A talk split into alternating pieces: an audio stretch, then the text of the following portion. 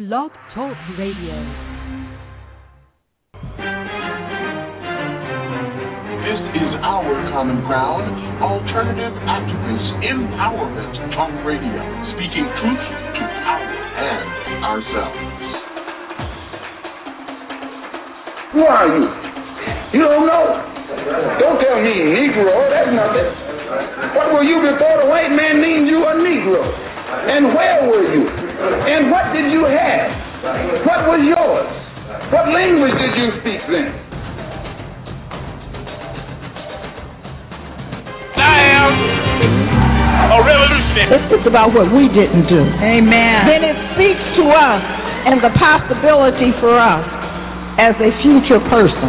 Because ultimately, our people's future resides on what we do outside of the White House. African descent fairly, America failed. She put them in chains. The government put them on slave quarters, put them on action block, auction blocks, put them in cotton fields, put them in inferior schools, put them in substandard housing, put them in scientific experience experiments, put them in the lowest paying jobs, put them outside the equal protection of the law, kept them out of their racist bastions of higher education, and locked them into positions of hopelessness and helplessness. The government gives them the drugs, builds bigger prisons, passes a three strike law, and then wants us to sing God bless America?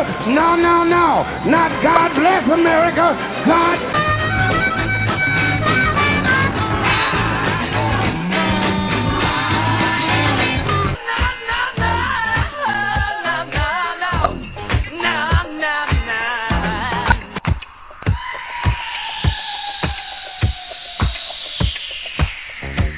Our Common Ground with Janice Graham. Our common ground, speaking truth to power and ourselves.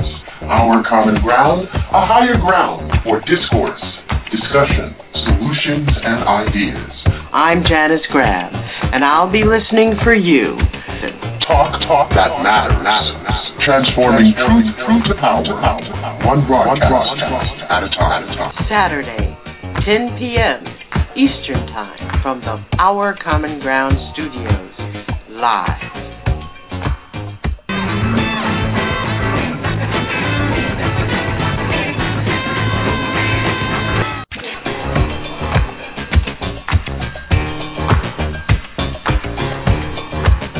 And now to Our Common Ground with Janice Graham. My fellow Americans, I am about to sign into law the Civil Rights Act of 1964. I want to take this occasion to talk to you about what that law means to every American. The unending search for justice within our own borders. We believe that all men are created equal, yet many are denied equal treatment. We believe that all men have certain unalienable rights, yet many Americans do not enjoy those rights. We believe that all men are entitled to the blessings of liberty, yet millions are being deprived of those blessings, not because of their own failures but because of the color of their skin. The reasons are deeply embedded in history and tradition and the nature of man. We can understand without rancor or hatred how this all happened, but it cannot continue. Our Constitution, the foundation of our republic, forbids it. The principles of our freedom forbid it. Morality forbids it. And the law I will sign tonight forbids it.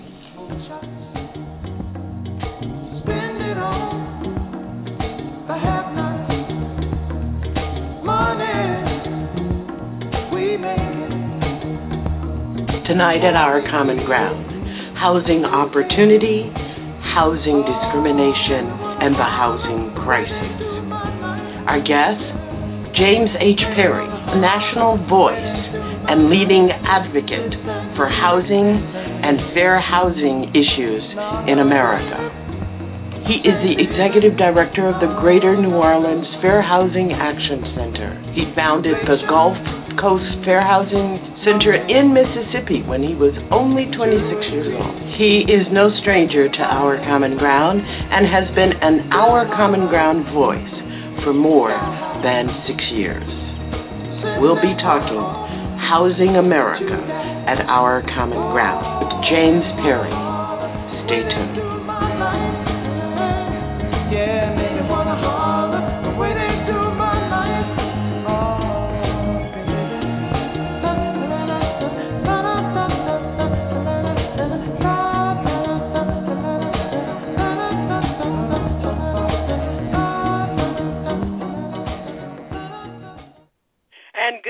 and thank you for being with us here tonight at our common ground. We hope you're getting your seats. What a wonderful, wonderful spring Saturday evening to be able to top it off with Marvin Gaye and the historic words of President Lyndon Baines Johnson in the signing of the Civil Rights Act. And we hope that you are well and that you are everywhere you are enjoying some spring weather. We de-winterized here in New England last week, and we have entered some more wintry weather, but we are hoping that as the sun shines, uh, the temperature will catch up. Hope you are well, and thank you very much uh, for joining us tonight. As in our introduction, uh, we are being joined tonight looking at the civil rights movement. One feature, the Fair Housing Act, 45 years later.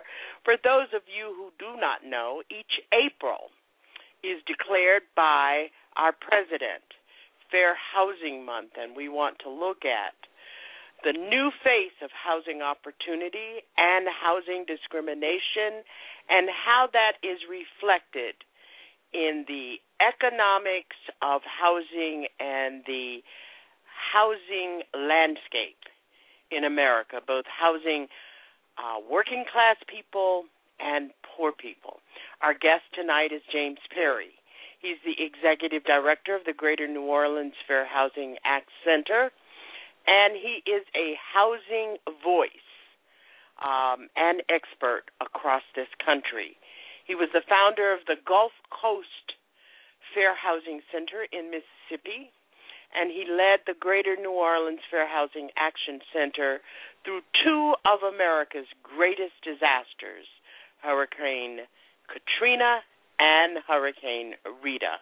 Under his leadership, the Greater New Orleans Fair Housing Action Center favorably settled an historic class action lawsuit resulting in compensation of more than $500 million for Katrina victims.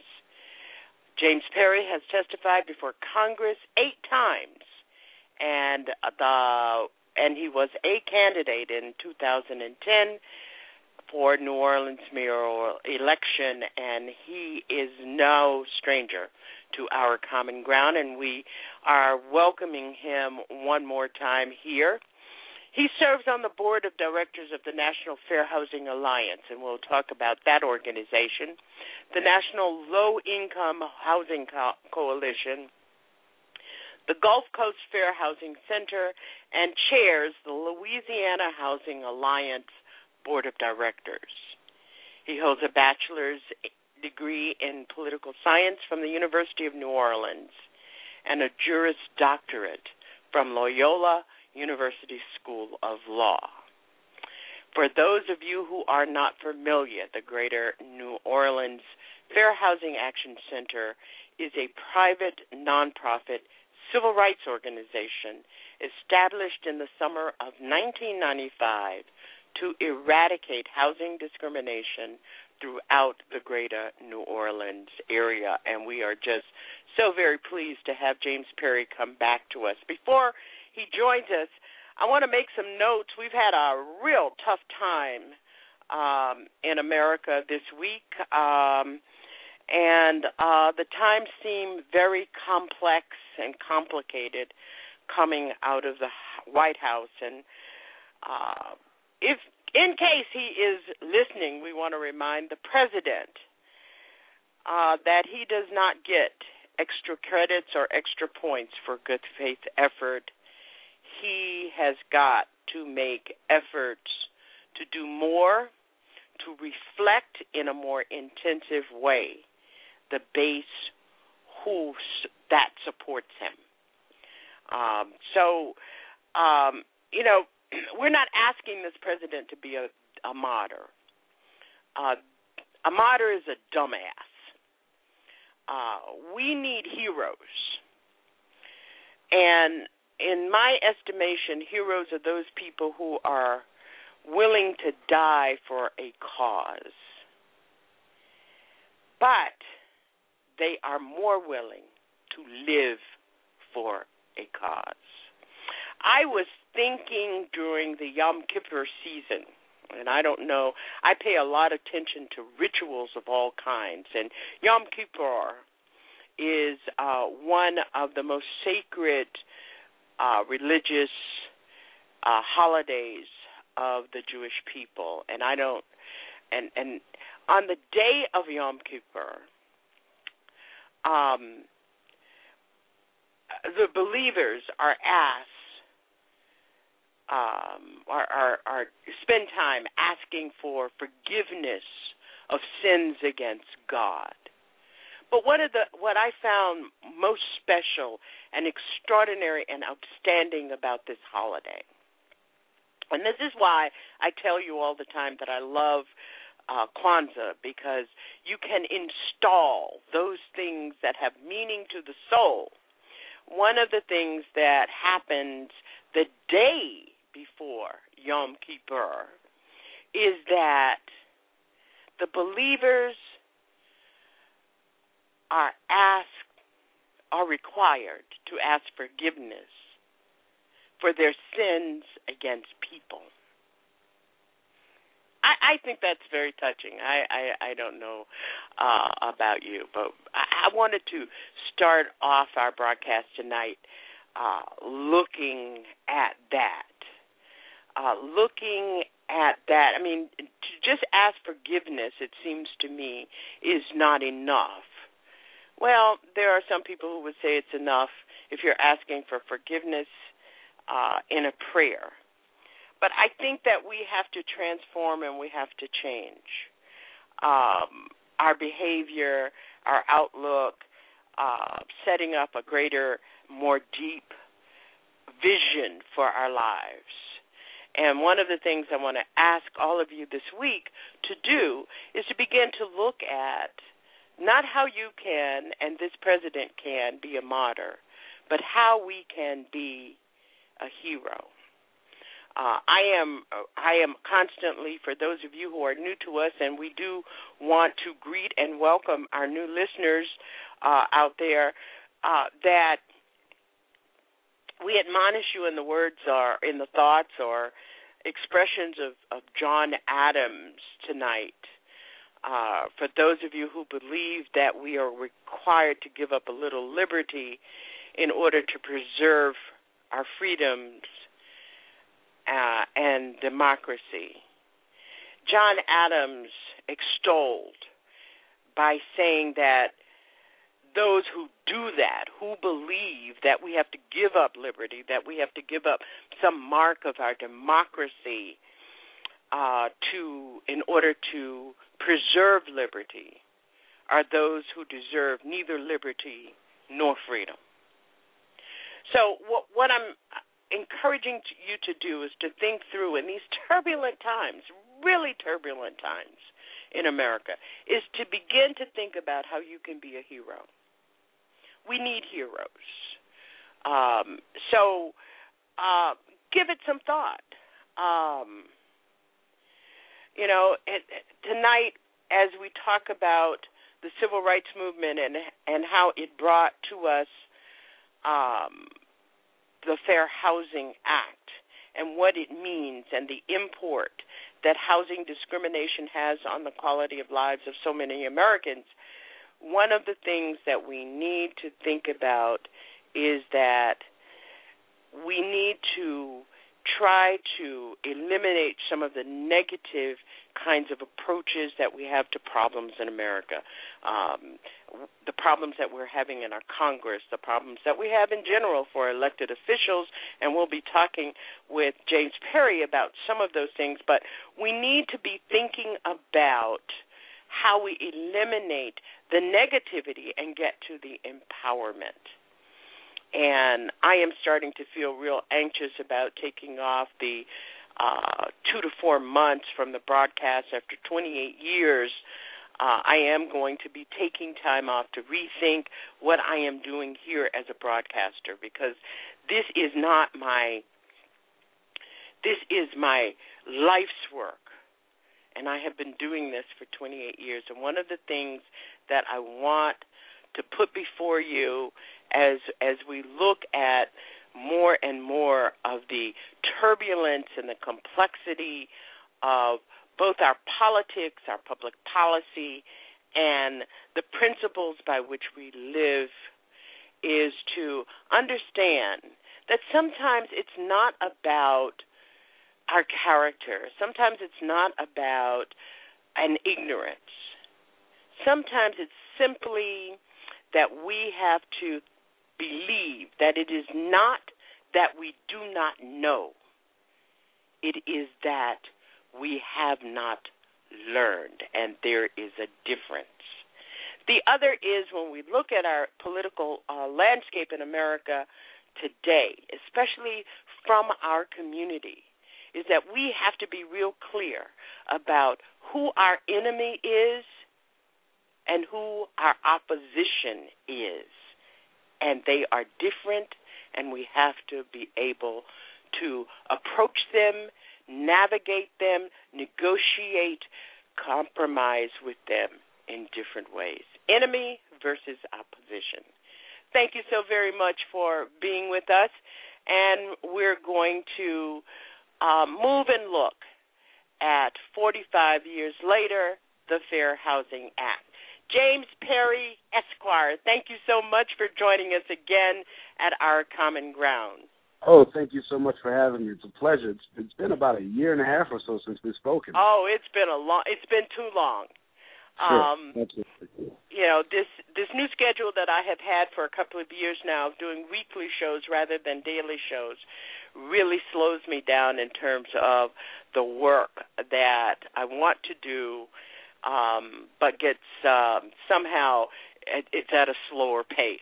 How are but, but you? It, I'm good. I'm good. But you know, I assume it allows you to dig a little bit deeper. And you know, I had um, as long as I've been doing fair housing work, I had never heard. I've, I've heard clips of that speech by Lyndon B. Johnson, but I had never heard that much of it. And oh, um, oh wow. And it, and, and it was quite moving to hear it at the opening of the show, and I, I think that's evidence that that even doing a weekly show rather than a daily show, the the kind of impact that your work has is is just so important.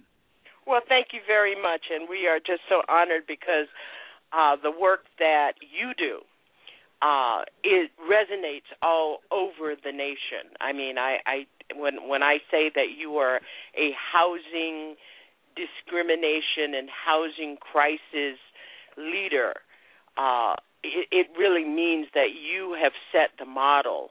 I mean, five hundred million dollars on a on a, a housing discrimination case is uh, just absolutely out, outstanding. It's well, uh, it, well, I, I will put it into some context, though. You know, for for folks who who've not heard about that case, it's a case involving uh, the recovery in New Orleans after Hurricane Katrina, and um, while uh, half of a billion, billion with a B dollars is a is a significant uh, outcome. We were shooting for three billion dollars, and so interestingly enough, none of us were, were quite happy with with the outcome. Um, you know, the the ability of the city of, the, of New Orleans to recover after Hurricane Katrina has everything to do with whether or not the right resources uh, are allocated to every community. And at the point that you leave out communities like the Lower Ninth Ward and other majority African American communities, then they just cannot recover. And so half of a billion dollars uh, is a good step in the right direction, but it's not enough money to fully rebuild the city and to, to bring it back to the great wonder that New Orleans was before Katrina hit. Well, you know, I, one of the reasons that I was so supportive of you when you were a candidate for mayor is because I thought that in all of the priorities any candidate would have, it would be to do such rebuilding. And uh, I think the citizens of uh, New Orleans uh, failed in many ways in understanding uh, as a candidate what you were bringing uh, to uh, public policy and to and and and to the leadership. Uh, and I have been watching and watching to see if your name would pop up again. Let's talk about this 45 year journey. The the goal of the fair housing movement um, when the act was first passed was to create racially and ethnically diverse neighborhoods um, in ter- only in terms of benefits to racial or ethnic minorities. But today, we recognize that diverse neighborhoods have some tangible benefits for all people who live in them. Tell us from your point of view as you work with communities, look at the issues of both housing discrimination and the um, offering of housing opportunities uh, without discrimination. What essentially can we say is the banner of the goal of the fair housing movement today? Well, um, I'd say a few things. The, first is is for people who are not familiar with fair housing. I, I think that people sometimes don't realize just how impactful where you live is on um, on the outcomes in your life. And so, for instance, you can look at a person's zip code and oftentimes get a pretty good guess about how long they will live just based on their zip code because your neighborhood is that determinative of outcomes in your life.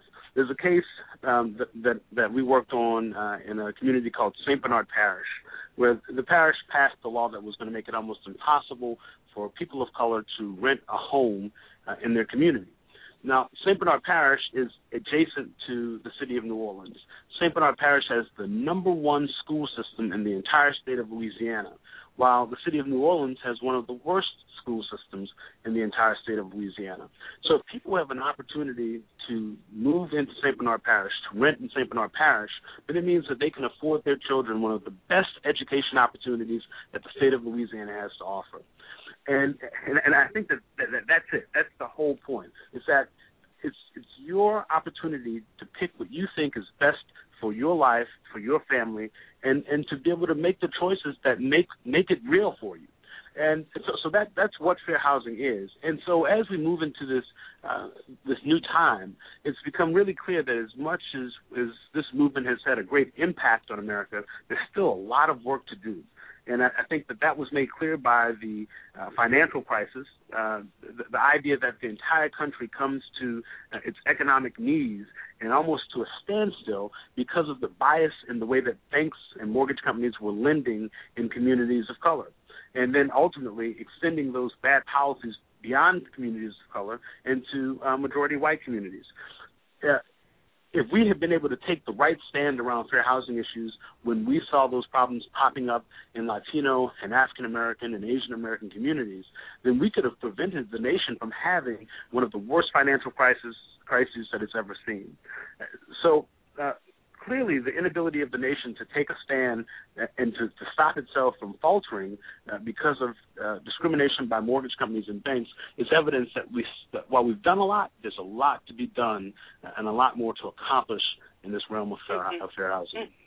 I mean, most people who are listening to this broadcast would think that housing uh, discrimination only is are those issues which have to do with discriminating discriminating against racial minority, minorities or ethnic minorities, but and and don't recognize that the Fair Housing Act has other wider uh, protections uh, religious discrimination, um, discrimination against um, uh, uh, the the new rule from HUD, for instance, uh, the, the lesbian, gay, transgender, mm-hmm. um, LB. I I I, LGBT I can't sure. catch that term. LGBT rule, right? Well, well, rule. Janice, I'll tell you that the uh, if I can just jump back in time a little bit, you know, um, when when you and I first spoke, and I was a candidate, I thought that I was going to talk to someone about the regular old kind of political issues and so forth. And you blew my mind when you knew so much about fair housing, and and and you still impress me um, with the way that you're able to keep up with with all the different changes in, in this field. But you're absolutely right. There, so there are seven protections under the Federal Fair Housing Act. People are prohibited from discriminating against uh, other folks based on their race, their color, their disability, their familial status, their sex, their national origin, or even their religion. Uh, now, the law itself does not prohibit discrimination based on someone's sexual orientation, but uh, but President Obama took an affirmative step to signal uh, his belief that the law should uh, cover people and prohibit discrimination based on sexual identification or sexual orientation. And so he had had to pass a rule saying that um, if you are living in or residing in any property that receives federal funding, then in those properties, uh, in addition to the other seven protections, you also cannot discriminate against the person because they're gay or lesbian or because of their sexual identification. And uh, and so, and what we hope is that uh, at some point soon, Congress will be willing to move forward on amending the Fair Housing Act to add a clear protection for people who are gay and transgendered. And, and then, and then one one additional step forward uh, uh, is that we'd also like to see a change in the Fair Housing Act so that it prohibits discrimination based on a person's source of income. So you can't, in some communities, you can't deny someone because they have a Section 8 voucher or because they uh, are on SSI. Uh, but in, but but if you don't live in one of the communities that has one of these very progressive progressive versions of the law, then someone can deny you just because you use a Section 8 voucher, and I don't think that that's right. And so that's mm-hmm. that's a step that we hope Congress will take as well in the coming years. Uh, the the other piece that I think uh, people are unfamiliar with is the protection of children yeah. in regard to housing discrimination. That um, an, an entity cannot discriminate against uh, familial status, and that is because people have children. Right, right. Yeah, and it, it it helps us to really get a broader understanding of why this law is so important to everyone. Janice, shortly after Hurricane Katrina, uh, I had uh, I got a call from a family who had been you know, lost their home in Katrina, lost everything, had been forced to evacuate, and it's a husband, a wife, and they had four kids. And there, there was such a shortage in New, in, of housing in the city of New Orleans that it was incredibly difficult for them to find a place. But over the phone, uh, the wife, after calling for weeks and weeks and weeks and weeks, finally found an apartment. It was a three-bedroom apartment, which for them was was going to be perfect. You know, one bedroom for the parents, uh, one bedroom for the two boys and one bedroom for the two girls. And so they signed the lease, set everything up, and moved down. And so they were in Arizona. So they packed up all their stuff. They sent their last paycheck down to the landlord to reserve the apartment, packed everything up, drove down, all all of them in the U-Haul. They get down to the city of New Orleans, get down to the apartment. The landlord sees uh, that they have uh, kids and says, you know, um, Sometimes I make exceptions and allow kids, um, and I, I might allow one or two, but I definitely won't allow four kids. I'm just not going to do it.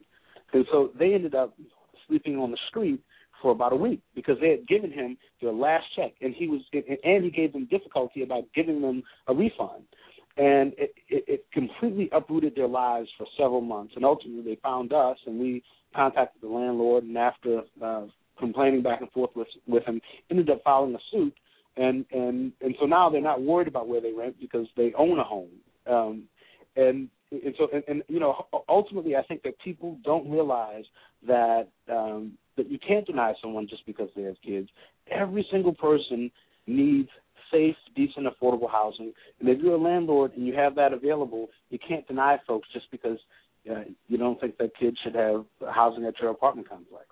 Mm-hmm. And and and because we have one of the things that I, I say to my audience each week is that we have to understand these laws. We have to understand the regulations that uh, there are. They become tools in our toolbox uh, to work toward justice in this country. Now, uh, from what I have read and what I understand is that nationally the incidence of housing discrimination is down, but in the last 18 months there have been at least 4 million fair housing violations in this country. Uh, what can you tell us about what those violations look like? Sure. Well, uh, so there are a few very important points here. The, the, the first one is that uh, discrimination has changed over the last several decades. It used to be that when someone would deny you an apartment, uh, they would say, "I'm sorry, I just don't rent to blacks. I'm sorry, we we just don't allow Latinos," and, and they would be upfront about their reasoning. But now that it's become so um, well known that it's illegal to do that, most landlords uh, will deny you, but not tell you that they're denying you because of your race or religion or disability or whatever the case may be. And so, one of the problems uh, or difficulties that we've had as a movement is that people oftentimes experience discrimination and they have this feeling that's kind of uh, running up their spine. They know something's not right, but they don't have any evidence. They don't have proof that discrimination has occurred. And and so one of the, the first messages that I'd send to, to everyone listening is if you believe that you've experienced discrimination, if you just have a hunch and you don't even have any evidence, then still call the Fair Housing Center in your community. Call there are Fair Housing Centers all across this nation. Call them, and they will be happy to talk to you and to investigate. One of the and the reason for calling is that we use a, a fairly sophisticated tool of mystery shopping that we call testing. So, for instance, if someone calls and says that uh, they are an African American female and that they believe they were discriminated against when trying to rent an apartment, then we will test that landlord who who turned that African American female down. We will send uh, an African American female and a white female to that same apartment, uh, and they will be uh, equally established so that they will have similar credit, they will have uh, similar income, similar jobs. When they show up, they'll even be dressed similarly. And and and so, in theory, if they're both equally qualified for, for the apartment, then the landlord should give them the same information. But if the landlord, instead of giving them the same information, tells the white uh, candidate that the apartment is immediately available and that they can move in, and that uh, he will even do a discount on the deposit for them, but then tells the African American candidate that nothing is available, but that if something does come up, that the deposit will be uh, a few hundred dollars more than what was advertised, then there's probably evidence of discrimination.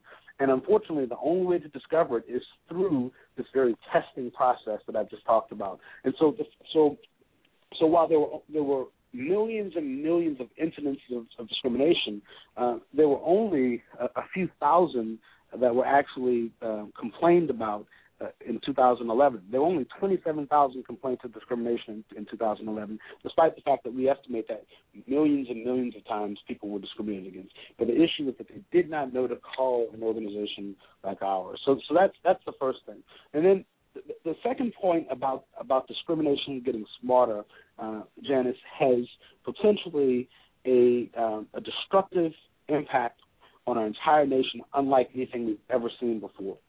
Um, so one of the concepts that we use to litigate fair housing cases is called disparate impact, uh, and the idea here is that sometimes um, a large entity will do something that they didn't intend to be discriminatory, but the effect of their actions is in fact discriminatory. Uh, so, for instance, a, a bank might pass a policy that they didn't intend to keep people from getting loans, but in the end, it stopped people, uh, for instance, stopped African Americans from getting loans. So um, this is the policy that's been or the, the concept, this disparate impact concept, is what's being used to litigate cases against Wells Fargo and Bank of America and all the major banks that um, caused the foreclosure crisis in America, and it's been widely successful. So um, there's a case before the Supreme Court. It's called the Mount Holly case, and in that case, the Supreme Court is considering whether or not uh, it is allowable to use disparate impact in fair housing law. And if if the Supreme Court, and of course the court right now is, is fairly conservative, if they look at this concept and strike it down, then it has the potential to stymie uh, the majority of civil rights lawsuits, not just in fair housing, but but all across the nation. When you think about civil rights lawsuits, for instance, the, the class action suit against Walmart involving employment discrimination, that was a disparate impact case. When you think about some of many of these voting rights cases that are going before the court, those are most of those are disparate impact cases, and the same is true about these fair housing cases. If, if the court dismantles this concept, it has the potential to to really uh, almost destroy our ability to bring civil rights cases. And so uh, that's a major, major concern for us, and, and you're going to see how the court rules on this, right? But it has mm-hmm. many of us quite concerned. Well, uh, I am really pleased to see that in housing, the disparate impact analysis is finally being used. Uh, you know, my legal work has always been under Title VII, where disparate mm-hmm. impact uh, analysis has always been applied to look at the differences and be able to to categorically and statistically demonstrate them. But in housing, it seems that that has not been so. That uh, prior to this, um, you haven't heard very much about uh, disparate impact or disparate ana- disparate impact analysis on housing. You you mentioned uh, the whole notion of of both uh, market testing and um, uh, local um, ordinances and regulations. Let's talk a little bit more about that um, before we go to break. Because I think people do not understand that it is nonprofit organizations like yours that gets funded to conduct enforcement education and outreach uh, in local areas. And I also want to talk about state responsibilities and state regulations. I know we have in Massachusetts we have very strong um, um, non-discrimination and uh, housing discrimination enforcement, but in some states that's not true. How do we, as a nation, begin to synchronize this whole principle of eliminating housing uh, discrimination? Yeah, that's a big question. Uh, you know, I was uh, on on Friday morning. I gave a keynote speech in Springfield, Massachusetts, as a matter of fact, uh, for the Massachusetts uh, Fair, uh, Fair Housing Center. Uh, and oh, I got an the, invitation to that, and I didn't. I didn't note that you were going to be there. Oh, I, it, and, and you know, I'm just as as we're talking now, just realizing that I probably should have reached out to you. Uh, but but but but it but but but it, it, it helps to validate your point though that um, that this movement is a movement that is happening city by city, state by state, community by community, and it is small nonprofit organizations. The, the, the Fair Housing Center uh, that I was working with on Friday in, Mass- in Springfield, Massachusetts, has only four staff members but they are doing important, impactful work. Springfield was hit by a tornado two years ago, and and there are some questions about whether or not funding is being allocated fairly, and they are at the forefront of ensuring that the mayor in Springfield allocates money to all communities in an equal and fair fashion. And and, and so, so so you're right. It is these small organizations that don't have a lot of funding that are working every single day to make sure that people have equal housing opportunity and and and, and that's juxtaposed against um, this issue of what kind of state they're operating in. And so you're right, Massachusetts is a state that is quite open to ensuring people have equal housing opportunity, and that's that's that's very different from a state like Mississippi, for instance, that does takes as many steps as they can to prevent people from having uh, equal housing opportunity. And uh, and, and so the the, the issue uh, becomes um, this age-old problem that has existed when dealing with civil rights laws, that is the balance of federal powers versus states' rights. And um, and and you know it's one of these issues where I certainly am, am an opportunist, in that uh, when uh, when the states uh, rules, you know, if I'm operating in, in Massachusetts and the state's rules uh, go further to provide civil rights than the federal law, then I certainly am a, am a proponent of states' rights. but at the Mm-hmm. very moment that I'm litigating a case in Mississippi, uh, then thank goodness for uh, the federal powers that allow federal uh, civil rights laws to exist. And so, so I, I, I you know, un, until we see some progress from Congress, uh, where Congress moves to expand the Federal Fair Housing Act and add additional protections for source of income, uh, for um, for lesbian, gay, transgendered status. Uh, I think that we're going to continue to be in, in a circumstance where um, where advocates have to fight extremely hard in communities that aren't open to uh, progress in the realm of civil rights. Well, it's it's been very disheartening to me, and and, and not only in terms of what we understand, the public understands about housing discrimination, uh, as much as organizations like yours uh, attempt to do outreach work. I think that people really do not understand what this fair housing, the import of this Fair Housing Act. You know, um, l- last week I had the opportunity to, to to listen to and to speak with Alexander uh, Polikoff mm-hmm. as he talked about the ACE housing um, report and the imp- impact that unsafe, um, dense housing um, and uh, just unsafe, both physically and uh, emotionally unsafe housing has on children. And of course, we know that he was talking about poor children and uh, children who are at risk. And I was just so disheartened that we're not placing those kinds of issues, the socioeconomic issues, inside the policies that we have have developed. And I'm hoping that fair housing people will do that. I don't know if you've followed all of that, but we're going to take a break, and when we come back, I do want to talk about the foreclosure crisis and predatory lending and how all of that has comes under the protection of the Fair Housing Act, which back in 1966 we we would never have thought about. Yeah. Um, and to talk about a new principle that's being applied in in uh, housing discrimination, and that is affirmatively furthering. Because most of the people out listening to us will say, "Well, the affirmatively action, affirmative actions not working in employment. How do you apply that in housing?" Sure. And we're going to try to answer your questions. You're listening to Our Common Ground, and we are so glad to have you tonight. Uh, at some point, we're going to invite you to join us in this conversation and we hope that you will. This is our common ground.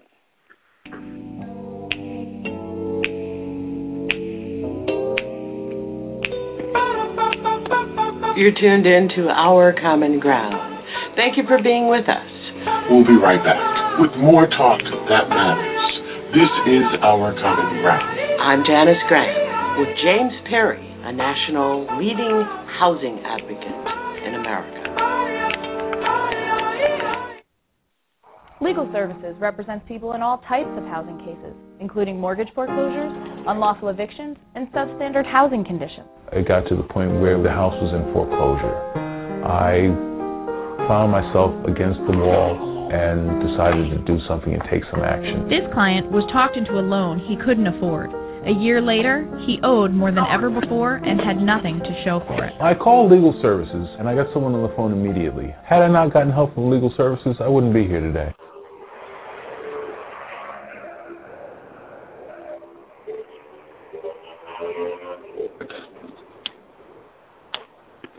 This is Janice Graham. Coming up next week on Our Common Ground, the esteemed historian and historical researcher, our wonderful, extraordinary, and outstanding brother, Dr. Runoko Rashidi. Next week, here at Our Common Ground, an evening with Dr. Runoko Rashidi, exploring and sharing his life and work. An intimate conversation with this brilliant and extraordinary scholar. We hope you'll join us too. I'm Janice Graham, and I'll be listening for you.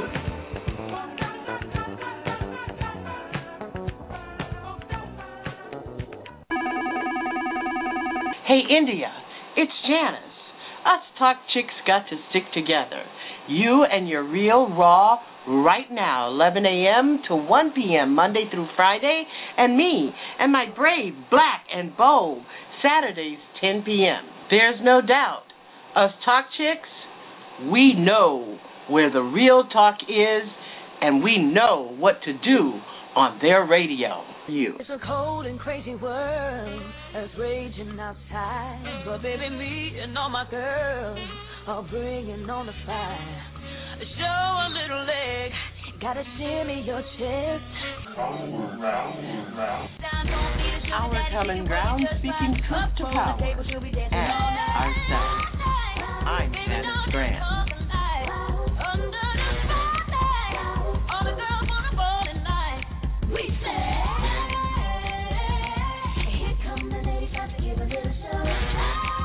Common Ground Broadcasting, bold, brave, and black.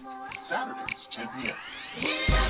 India Declare, 11 a.m. to 1 p.m. Monday through Friday. Blog Talk Radio, I Declare Media.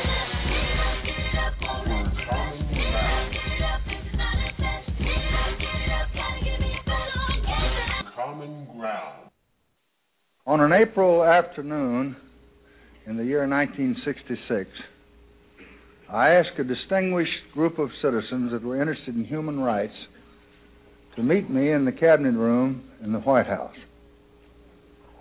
In their presence that afternoon, I signed a message to the Congress. That message called for the enactment, and I quote, of the first effective federal law against discrimination in the sale and the rental of housing in the United States of America.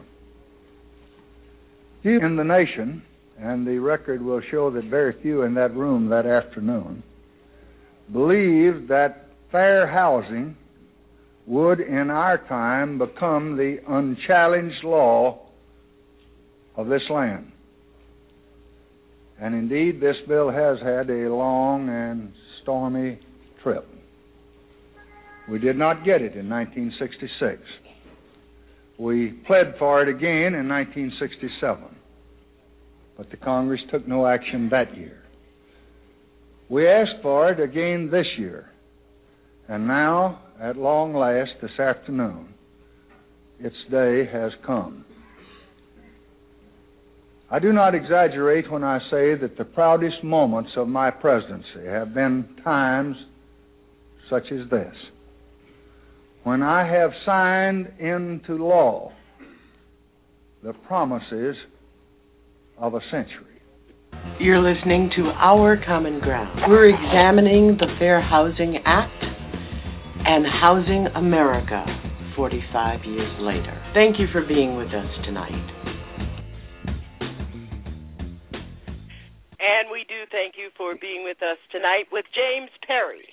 He is the director, executive director of the Greater New Orleans Fair Housing Center, Action Center. And uh, we thank you again, James, for being with us uh, again at our common ground. This is such a rich piece of our history. Um, it, gives you an appreciation of really how far we have come.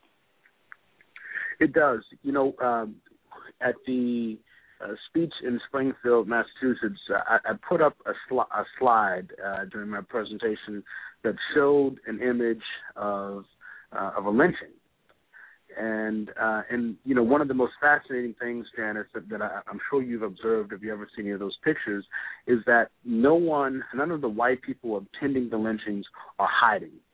In fact, no. many of the most of the time they're actually posing and clearly enjoying the social environment there, having a good time. No one is embarrassed to about the fact that they are uh, killing and mutilating a citizen.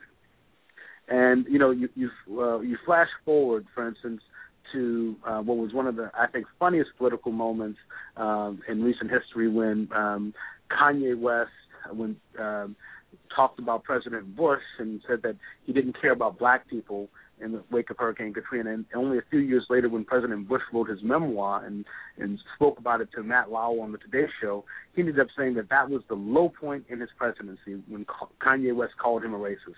So, so not the 9/11 attacks on America, not dealing with the war in, in Iraq, or, or any of these inc- huge issues that impacted the nation, but instead being called a racist was the low point in his presidency. So the idea that we go from the point that that people are proud to commit murder in public uh, against black people uh, to to get to a point where the president thinks that the low point is being called a racist, it means that we've had a lot of progress, but there's clearly Mhm. still a lot of work to get to have to get done. Absolutely, and I think that people uh, get the bits and pieces. And as a broadcaster, I feel it's my responsibility to try to bring it all together.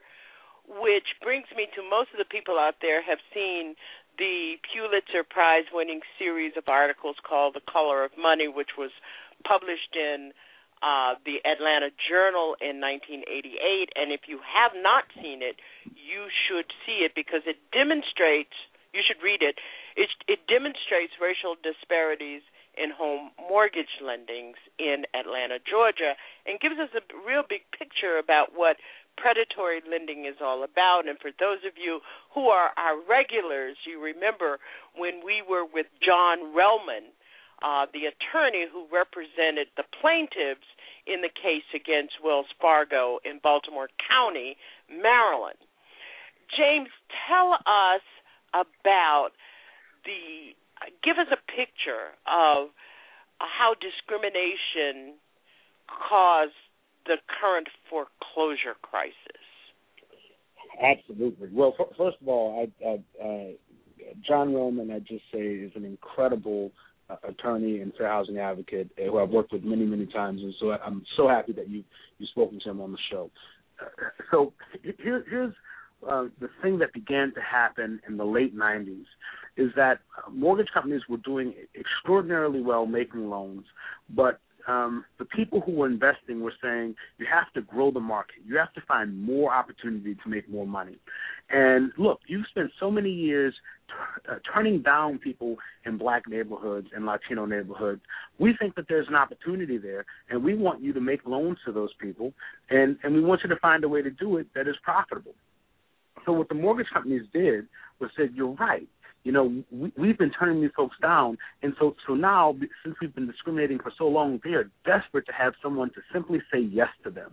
And so the mortgage companies came up with all of these different types of loans that, that frankly were just over the top. That sometimes had interest rates that were double and even triple standard interest rates. Um, mortgage loans that really required people to essentially sign their lives on the dotted line in order to purchase a home. And what they started to do was to go into these neighborhoods and aggressively market those loans. And, and and they wouldn't just send you know your average white guy in a tie into the black neighborhood. Instead, they would find someone in the neighborhood, someone who was African American, someone who was well known, someone who was respected, and they would get that person to be the loan officer. And so they would get someone who looks like you to, to sell you a loan, and and and you thinking that this is someone who's from your neighborhood, from someone who's from your community, and someone that you can trust, would sign with them. And it didn't seem right that you know they're saying sign this paper with a 15% interest rate, but you're seeing uh, advertisements for interest rates that are five, six, and seven percent. Uh, that doesn't seem right, but you know you can trust this person. And so over and over again, people in African American communities and Latino communities would would take on these loans, and and of course the term for these loans is, is it's a predatory loan. Um, so. Uh, but really, what it was was a whole industry called subprime mortgages. Uh, absolutely.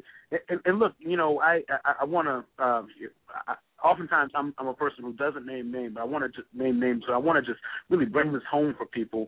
Um, a lot of folks will remember that Tavis Smiley was doing events all across the country. oh, I the was nation. about to bring that up. People need to understand why he is being so criticized.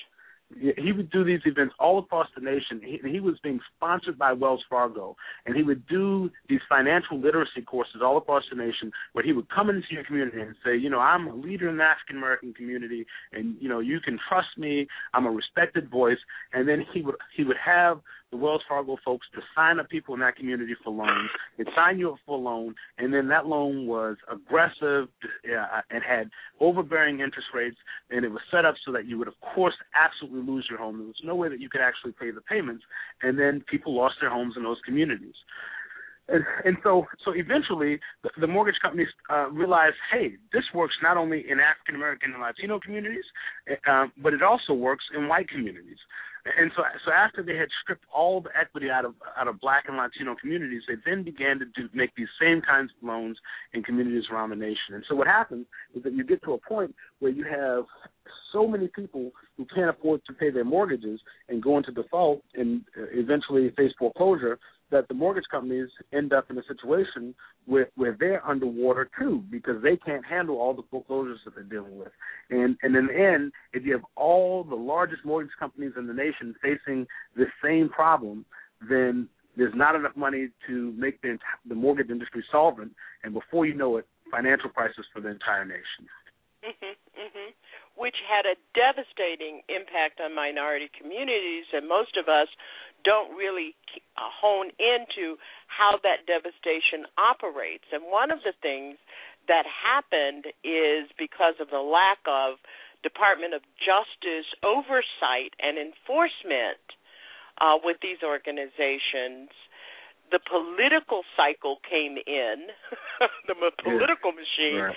and tried to suggest that the Community Reinvestment Act was partly to blame or mostly to blame for this crisis problem, which uh, seemed to blame the canaries in the mine for the explosion.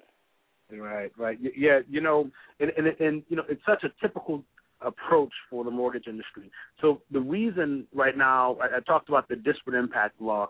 So after all these mortgage companies uh, ruined the entire American economy, uh, civil rights groups and the Department of Justice began to sue them using disparate impact rules. And so the reason that this Mount Holly case and other cases are going before the Supreme Court is that the mortgage industry is pushing those cases forward to the Supreme Court to try to get the Supreme Court to reverse and get rid of disparate impact because they want that rule out of there so that they can go back to doing business the way that they used to do it. And it's the same thing. You know, they so so first of all, if there's a problem and something goes wrong, then you you blame the victim instead of the people who actually perpetrated the problem, and then you go out and try to change the rules. That's what they're trying to do. And and, and Janice, you, you talked about the effect in, uh, on the African American community and the way that people may not realize how bad that effect was. You know, the the, the wealth gap uh, has always existed between uh, African Americans and white Americans, mainly because African Americans came to America as property rather than as property owners. So in, in 1984, the wealth gap in America uh, was such that white Americans had, on average, $113,000 of wealth, while African American families had about $5,600 uh, worth of wealth. So there was about an $85,000 gap between the two. But so if you fast forward to 2009, just as we are um, starting to come out of the crisis, but still certainly dealing with the financial crisis, that wealth gap had widened in an exponential fashion. The, um, for for white Americans, the median wealth was two hundred sixty-five thousand dollars, but for Black Americans, the median wealth was twenty-eight thousand dollars. So the wealth gap was two hundred and thirty-five thousand dollars, more than double what it was only a few decades ago. Mm-hmm. And and, what, and what's clear is that the impact of the financial crisis was such that it absolutely stripped enormous amounts of wealth out of African American community, and uh, and it's unclear when, if ever, uh, this community is going to be able to recover that wealth. Right. I read a report, James, recently uh, about um, another report by the Mortgage Bankers Association that reported that there were 44 million active mortgages throughout the country, and approximately something like 300,000 entered into foreclosure during the third quarter of 2011. And that that happened to be the highest rate of foreclosures in more than 35 years in this country. But the but what I what I gathered from the report was that that the spillover effects of foreclosure uh, uh, foreclosures uh, harm the entire community, and that's what people didn't tend to don't get tend to get about why uh, the Fair Housing Act and the regulations around predatory that enforce the elimination of predatory lending uh, is so important because foreclosures lead to a decrease in property values near the foreclosed homes as well as the abandoned homes.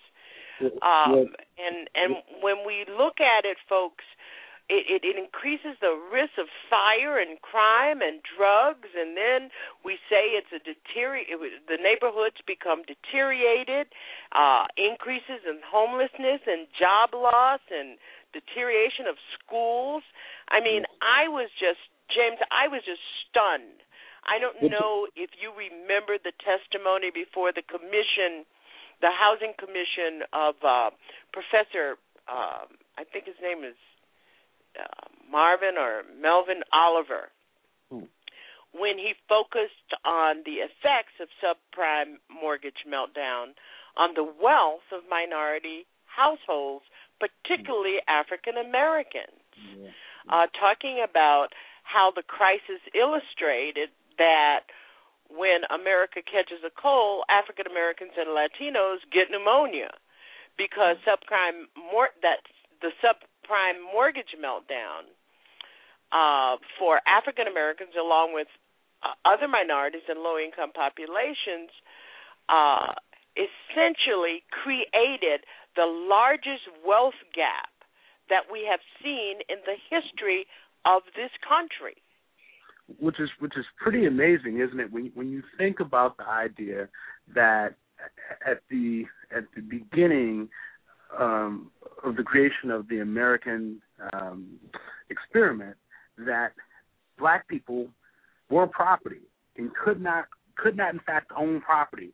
And so even going back to to a point when when it was illegal for black people to own property because they were property, it's it's still true that at this moment the wealth gap is larger than it was even then. I mean that that that's it's it's, it's incredible and it's sinful. And and, and, I'll, and I'll take it a step further. I, I want to be careful not to let the cat out of the bag, but I, I happen to know that there is a, a major announcement that's going to happen uh, in the early part of next week um, and it's involving a major uh, mortgage company and, uh, and and a settlement and a case against them. And, and, and ultimately, it turns out that not only were they engaging in all these aggressive predatory lending uh, activities in, uh, in in African American neighborhoods, but when they would foreclose on properties and take ownership of those properties, if they would not take care of the properties. Now, if the Mm-hmm. property, if they did foreclosures in white neighborhoods, then they would pay a company to board the properties, to cut the grass, and to maintain them. And and if you go by those properties, oftentimes it didn't even look like they were vacant properties because the bank did such a good job maintaining them. But you go by the properties in the African American neighborhoods, and the windows are knocked out, the grass is uncut, they've been spray painted over, and and they're in just horrible, terrible shape. And and and, and this and it turns out that this is a trend across the nation. And so it, it's adding injury to adding insult to injury. This idea that that after they strip wealth from the community by denying people the opportunity to have housing, then they hold this piece of property and keep it in terrible shape so that they further bring down the property values of the people who are still living in the community. It's it's, Mm-hmm. it's incredibly reprehensible.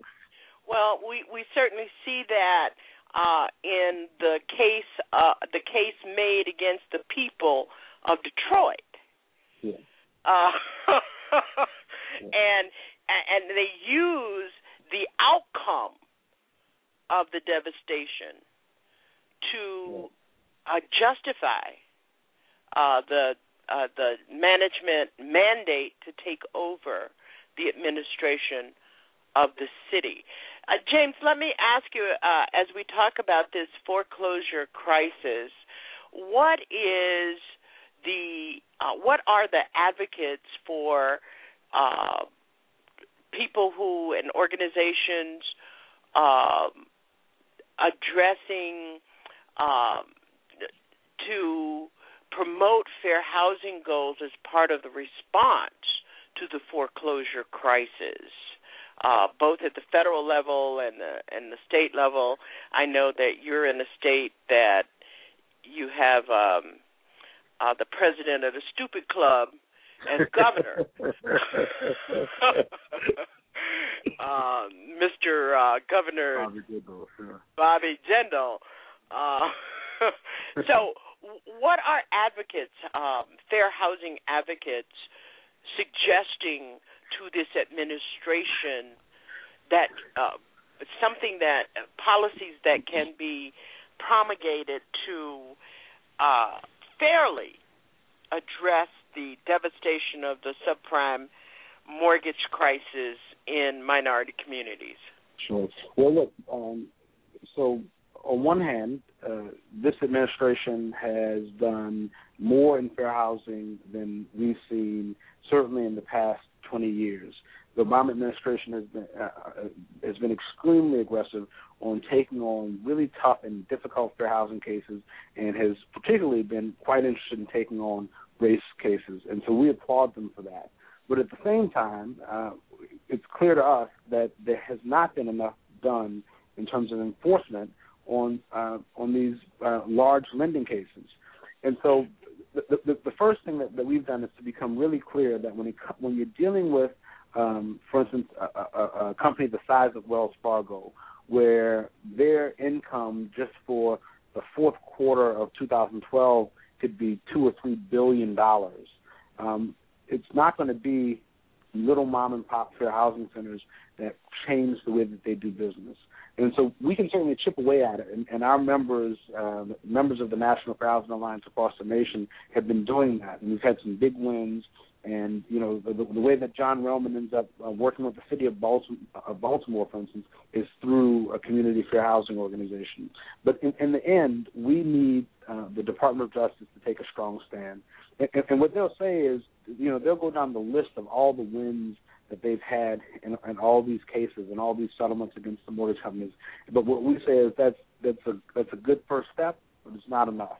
We need mm-hmm, more. Mm-hmm. We need we need more success in litigation, and we also need more regulation. Is, is there uh, is, is there a move on on by the advocacy fair housing advocacy groups at this point uh, to uh, to ensure that uh, there's an evaluation of programs designed to return foreclosed properties to active use? Um, I, you know, I, I don't know about a program like that, and I, and, I, and I'll just I'll also say uh, this isn't directly on point, but but but it helps to illustrate, I think, some of the frustration that that we've had in some of these cases. Uh, you know, uh, there was a recent announcement of uh, of the settlement of of a, a large case against a large mortgage company, and um, as uh, I think it's, it was a Bank of America case, and it was tens of millions of dollars that Bank of America was going to have to pay out. But when you did the math and calculated how much money would make it out to individual homeowners who suffered at the hands of their policies, each homeowner was only going to get three to five hundred dollars three to five hundred dollars after losing your home.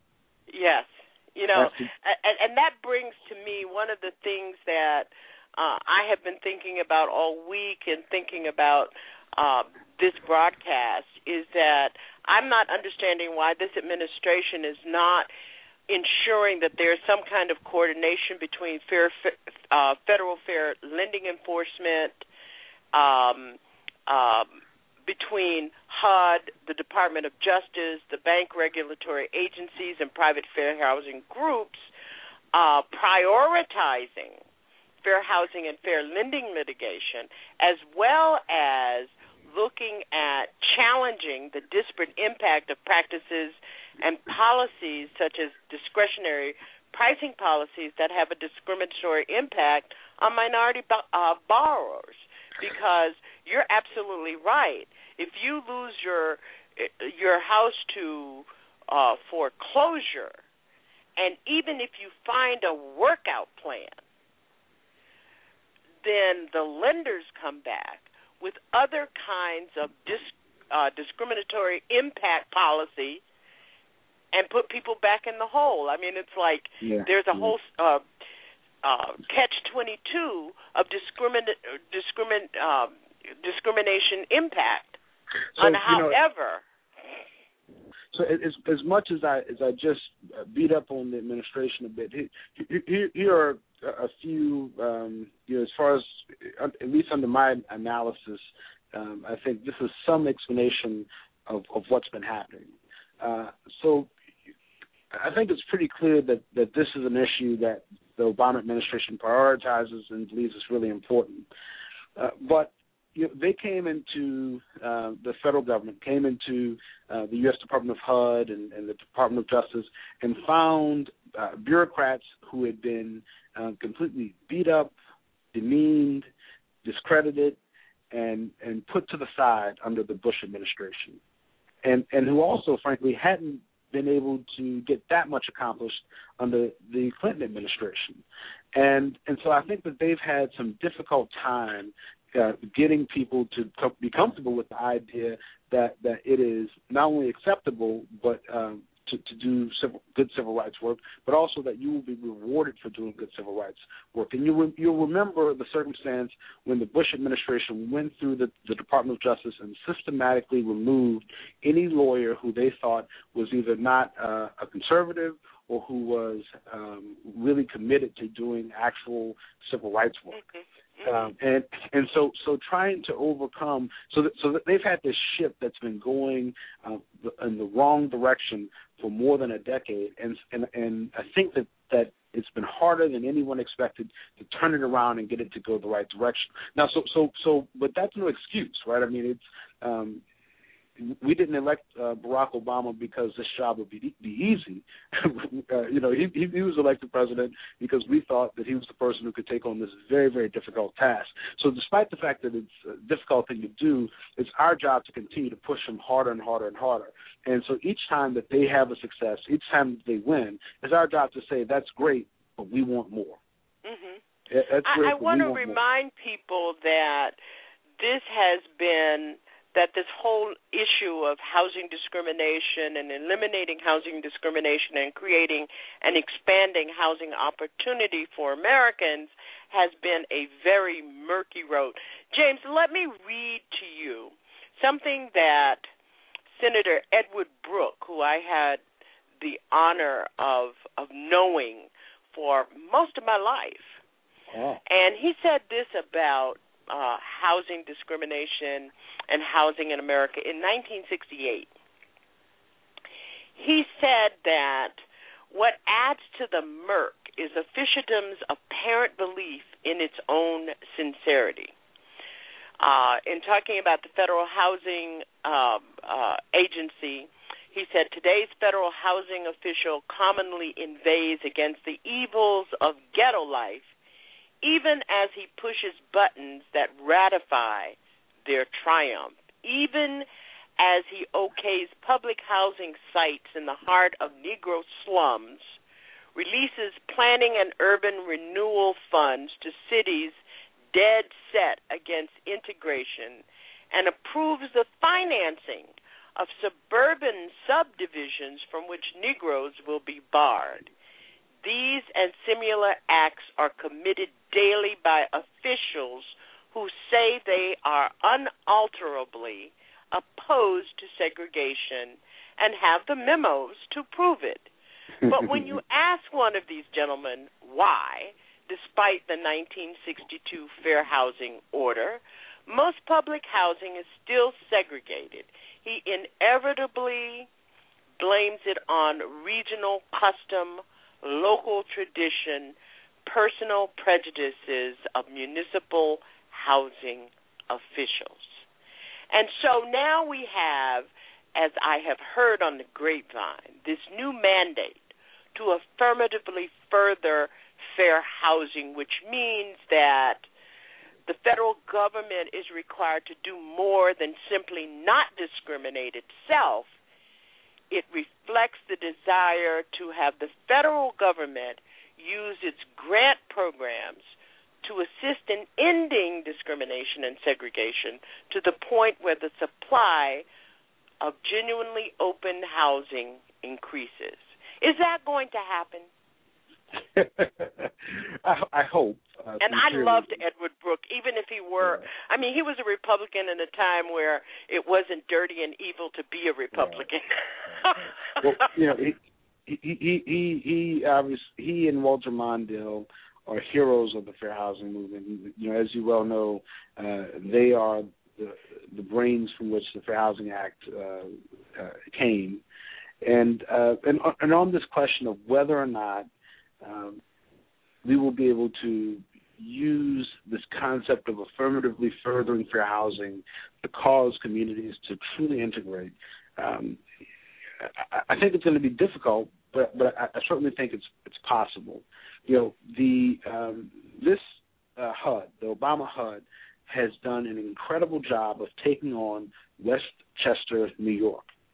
And uh, you know, Westchester is a it's a very affluent community uh, just outside of, of, of, of New York City, and um, and for years and years and years, they received federal funding. And when they would receive federal funding, um, they would check off in a box and say that they were using it in a way that affirmatively furthered fair housing. But all the while, they would use it in a way that would build one set of housing for people who were affluent and mostly white, and a different uh, set of housing that usually was in very poor condition, but fully segregated um, for people who were low income and African American. And and so for for decades, they would fill out these forms and say that they were affirmatively furthering fair housing. Finally, a fair housing group filed suit against Westchester, saying that they were frankly lying on those forms.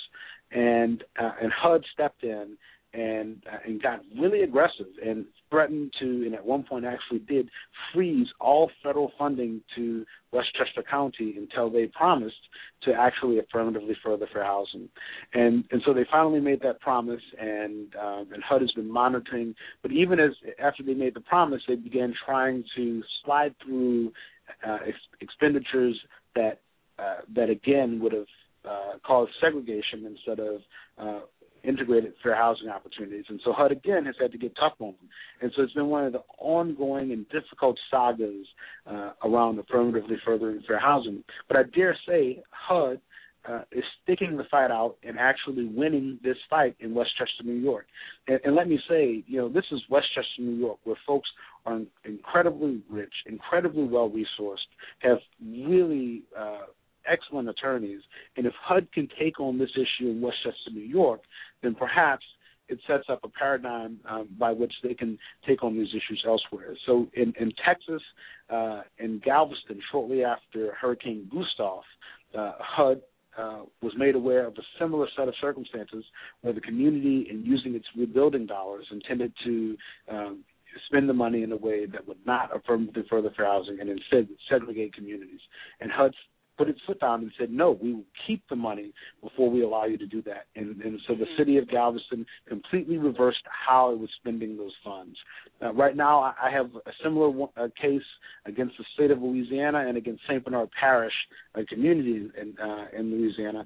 And, and, and HUD right now has several cases like this. I got to tell you that um, 10 years ago, if you would have uh, tried to bring a case like this, HUD would have simply laughed at you. But the idea that, that this type of case really fully populates the HUD docket right now. Says a lot about the commitment of, of this HUD, and uh, and we'll see uh, how much progress they're able to make. Um, you know, if um, and and I guess one of the issues here is that we have four more years of of this president, but the question becomes can we get uh, you know another four years and another four years of a president who believes in this kind of progressive approach to housing? And if we can then Janice, I think it's possible. But it it, it all it, you know elections have real consequences. Mm-hmm. before we go to break again and before we start talking about the toolbox, I I'd like to laud myself that it's the activists and comrades for justice that come to our common ground every Saturday night. And most people really understand uh, the issue of housing, fair housing, uh, and housing discrimination under a banner of Section 8 which is the Section 8 Housing Choice Voucher Program, which serves more than 4 million low income households. The other point of reference that the average American has about um, HUD and the work that it does, as um, well as Housing America and its poor and working class, has to do with local housing authorities. Uh, but they don't understand that much of the uh, lo- the three largest federal housing programs, in addition to Section 8 and public housing, is the Low Income Housing Tax Credit, which serves about 6 million families. And uh, for activists out there, one of the things, if you are interested in housing discrimination issues and housing in America, is that I think James, we need to reorient, reorientate uh, to permit families and children to move to better schools and less segregated communities, and that means that we could dramatically alter the face of metropolitan segregation. But most of the people listening to us tonight would think, uh, if they look in their local communities that publicly financed housing is segregated. No matter how much we have done, whether it be the the the choice voucher program or whether it's the Hope 6 program, but it's critically important uh, for us in this country to begin to look at housing opportunities um, in regard to the resources in the community. What are met, uh, what are cities who receive federal funds, who receive state funds? I mean, people don't understand. Some of the funds go directly to their city, but some of the funds also go to the state, and the state does some uh, dis- distribution of those funds, and some states even build uh, public housing. How do we begin to really as a as activists begin to get a hold of how we can be part of the change and transformation that we need in this country to have housing reflect the true principles of both justice and quote unquote the American dream. I don't even know if I want to be in the American dream as we know it, but uh, that's what people think about. How do we do that? So you, you know, uh, I was having a conversation with a uh, a, a Wall Street analyst uh, about a year or two ago, and, and and trying to get to the heart of why it was so hard for the Obama administration to keep up with all these changes that the uh, that the industry would make that would then cause all these disasters in communities. And and you know and, and what he ended up saying to me is that you know the, the people who are doing the analysis, um, both the bureaucrats and the, the advocates, um, are really kind of watching from the outside. But you have these folks on Wall Street who are trying so hard to make more money and to find new and different creative ways to make money that they're constantly creating and trying new things. And and they're always very complex and very difficult. And um and, and and so the advocates don't really understand it or get it until it's already impacted and harmed their mm-hmm. community.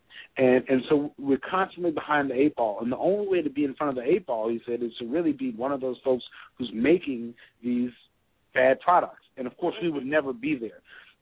And so, so there is this constant problem. You know, um, uh, the, the, the issue that we had in New Orleans after Hurricane Katrina was that when new housing was being built, people were hearing that it was going to be built using something called a low-income housing tax credit, that obviously you just mentioned, but none of the advocates, or very few of the advocates, had ever heard of it. They didn't know how it worked. They didn't know what its purpose was, or, or anything. And so it was quite hard in the first several years for advocates to organize to do anything to inform how that money was going to be spent in their communities because they didn't understand the low-income housing tax credit process. Now, I, I, I guarantee you that nine out of ten advocates in New, in New Orleans now uh, have an excellent understanding of how the tax credit process work, works and and can can can explain it to you in great detail. But but that that's a core problem is that Mm-hmm. we're constantly in this position of having to react to uh, the effects on our neighborhood. And you, you know, there's a, a long tradition in, in the African American community, this kind of black nationalist tradition of taking on uh, development and the needs of our community on our own and attempting to build and provide for our neighborhood on uh, for our community on our own. And and you know, I'm I'm not sure if and when that will ever happen, but but quite frankly, as long as other people are making decisions about what's going to happen in our communities, it's going to consistently be a circumstance where they're going to make decisions that that are best for their pocketbooks rather than what's best for our communities, our families, and our children. Mhm. Mhm. You know, um uh, I had the opportunity to as I mentioned earlier to talk with Alex Polikoff, the civil rights lawyer behind the Gautreaux versus HUD case, case which led to the well-regarded uh, housing mobility program for 7,000 Chicago families. And one of the things that we talked about, of course, I had him in the corner, uh, is how how you maximize uh, the education and outreach of citizens who are activists, organizations which have not necessarily gotten involved in the um, housing issues locally. And and one of the things we started talking about were were the uh, block grants that come out of the U.S. Department of Housing and Urban Development, and the kind of I, I think citizen oversight is a key and urgent matter on the issue of housing. Um, I think that a lot of things that go on in regard to public housing programs like um, I don't know if it's over or what, but uh, Hope Six, the low income housing tax credits, housing for people who are disabled, the the simply uh, insane numbers. And I read a number on Tuesday or, or Wednesday of last week that there are uh, something like sixty-seven thousand ho- veterans who live on our streets who are homeless. And and there are a lot of reasons why that is other than the availability of housing and and housing benefits. But this is a real urgent crisis in in our community in the activist community in the sense of people really don't know where and how all of this happens. Uh the low income housing tax credit programs. I mean, how do you begin to how does a community of activists begin in a community begin yeah. to embrace to understand the well, tools that make housing uh, uh, public uh, finance housing available because these are our tax dollars yeah. and so, most people just run around and they're they're arguing and ranting and raving and we need to have people who are involved in oversight, who are involved in monitoring. I know that in most processes, cities have to do a report uh, yeah. as a grantee. Yeah. Well, I, I, I tell you, I, I I want to um, to connect you with a woman named Sheila Crowley, who is president of the National Low Income Housing Coalition. Uh, and and I, I served on their board for a short period of time, and I, I got to tell you, it's, it's one of the most impactful organizations that I've ever had the chance to work with. And and the reason is that the, the, they they uh, organize members across the nation, and they have an incredible toolkit that lays out all of the tools that exist both federally and on the state level to um, fund housing in communities. And and and so you know, and you can go and find this toolkit online, as a matter of fact, on the on the National Low Income Housing Coalition website. And so, for instance, they give a very simple explanation of how tax credits work, of how Section 8 housing choice vouchers work, of how the Hope Six program works, and on and on and on. And it's in simple, straightforward language that people can use. And then they give all their members advice on how to take on these fights, how to tackle these issues in their communities. And and so I got to say, I've watched them over and over again in community after community help uh, people who were struggling to, just to figure out what all this stuff meant to take on some of the biggest and most difficult fights and to win.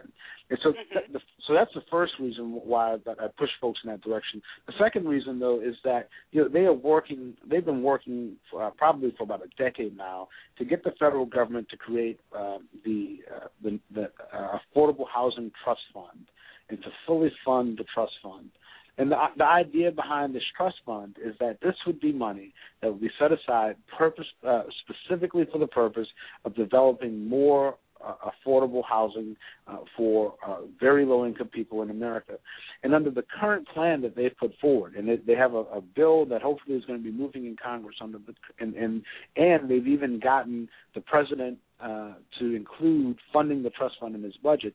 Under the the current proposal, uh, if it goes forward, it could actually uh, nominally end homelessness in America within about 10 to 15 years. It's that mm-hmm. powerful and that impactful. Now, it's going to be hard to do under this Congress, but I got to say, when we talk about having uh, thousands and thousands of, of veterans who fought for this country living on the streets, and when we when, when you can walk through the nation's capital and see a homeless family sleeping only blocks away from the White House, it's clear that, that there's an incredible amount of work that we have to do, and, and and this is the kind of fight that we have to support and take on. Mhm. Mhm. And and you know one of the things that I think that uh for our listeners which is really important is to understand that there seems to be a shift in the sand around uh, and I'm going to say this, the old understanding or the gossip on the street is that the federal officials, either at the Department of Justice or at the U.S. Department of Housing and Urban Development, uh, gave deference to local officials on housing. I think that this housing crisis that we face today has caused that shift. And now is the time, for instance, every federal agency, and I want you all to write this down and you can say Janice said it. Every federal agency has regulations around citizen involvement. And I'm not talking about regu- regulations that suggest, I'm talking about regulations that require citizen notification about, for instance, what your local housing authority is doing, uh, a citizen notification and engagement about how block grants are spent. And and if you're not getting involved in that, then you are one of those people that I talked to you at the top of this this show that you deserve to just be able to have a room for ranting. You're listening to Our Common Ground, our guest tonight, and we're so pleased to have him in this conversation about the Fair Housing Act, housing discrimination, and housing opportunities in America, James Perry. We're going to take a break, and when we come back, we're going to be talking about emerging issues uh, in housing with him. Thank you for being with us. We'll be right back.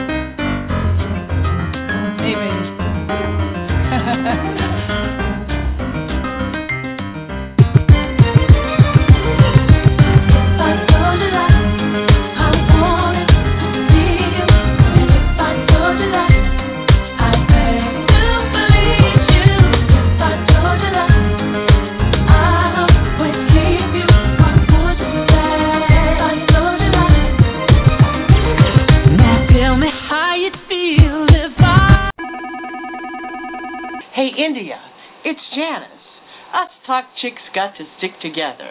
You and your. This is Alpha of the Alpha Show. At TruthWorks Network, we are asking you to support the Bobby Socks Project, providing new socks to veterans and homeless persons. Bobby socks are an important to many men and women who are on their feet all day because shelters and other resources do not provide places to rest, and sometimes weather means wet feet and other problems which cause all kinds of foot problems. At TruthWorks, we are asking you to support this worthwhile effort, Bobby's Socks. Donate new socks for the homeless and for homeless veterans. If you want to give money, you can pledge $20 a month for 12 months. Three people pledging $20 each month to purchase 180 pair of socks. If you want to send socks or donate, contact Bobby Socks by email. Papa Bobby at gmail.com. That's Bobby Socks by email. Papa Bobby at gmail.com. If you can, help where you can. Thanks. You are listening to TruthWorks Network in support of Bobby Sox.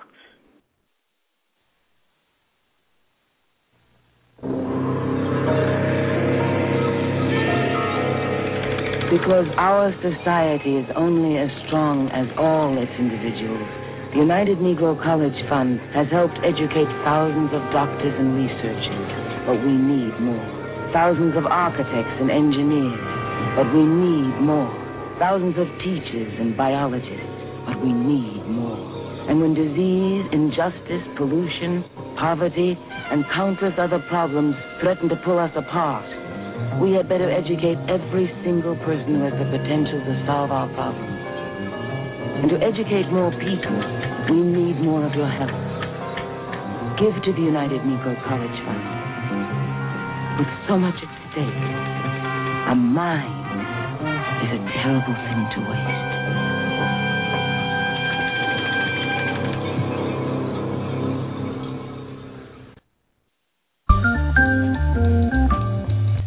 um, this was at a time in the early 20th century when you could see uh, European imperialism uh, moving into the third world and see people people being wiped out, like in Australia. Like Commentaries in on the Times you know, Radio like the- with Playthel Benjamin, Thursdays, 10 p.m. Insightful history, arts, music, examination of the events of our time with Playthel Benjamin, Must Radio, at TruthWorks Network, 10 p.m. Thursdays.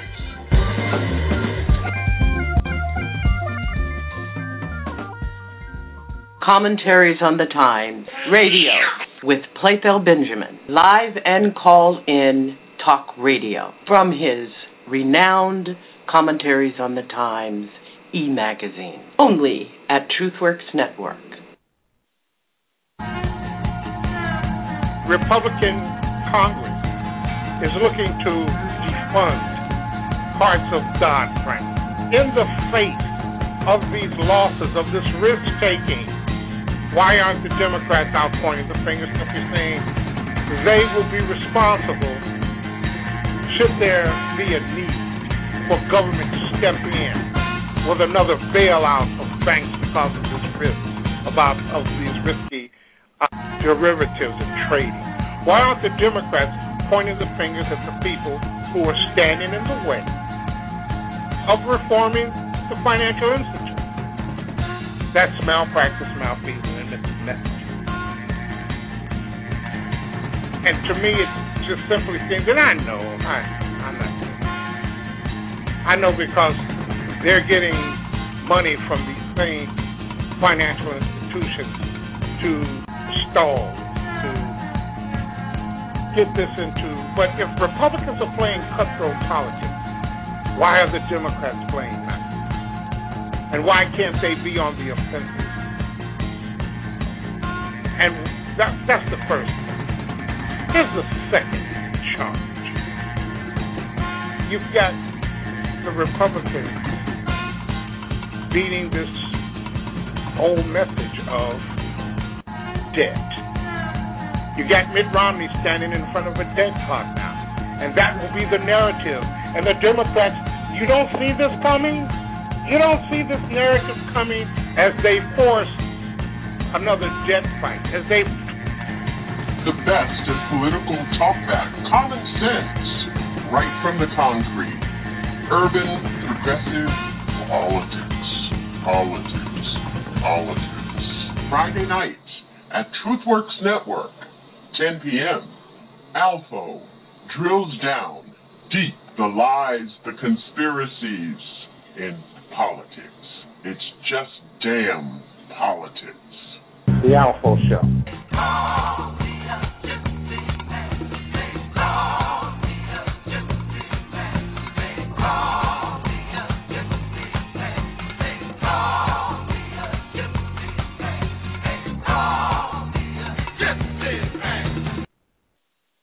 This neighborhood sure has changed in my lifetime. You know, there was a time when people like me couldn't live here because of their race or the color of their skin. I'll never forget how I felt being told I wasn't welcome in this neighborhood, that this apartment was for whites only. That got better over time, but some people still didn't get equal treatment when it came to finding a home. No, there's no apartment here for you. Well, I own this building now. The Fair Housing Act made a difference for someone like me. It gives us the opportunity to live in communities of our choice, free from discrimination. The Fair Housing Act makes it illegal to discriminate in the renting or selling of a home because of race, color, religion, sex, national origin, familial status, or disability. Know your rights. If you believe you have experienced housing discrimination, contact HUD.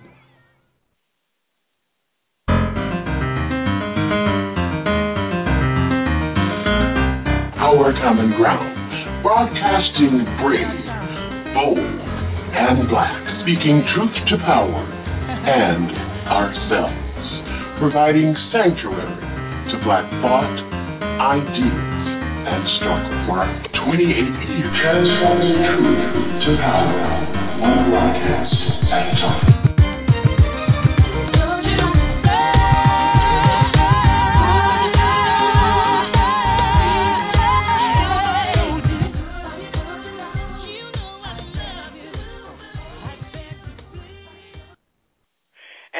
Thank you for being here with us tonight on Our Common Ground with our guest, James Perry, who is the executive director of the Greater New Orleans Fair Housing Action Center. And what we've been trying to do is to bring you right up to speed on where we have been in the last 45 years and where we are arriving uh, on the Fair Housing Act which is a tool in this country for justice.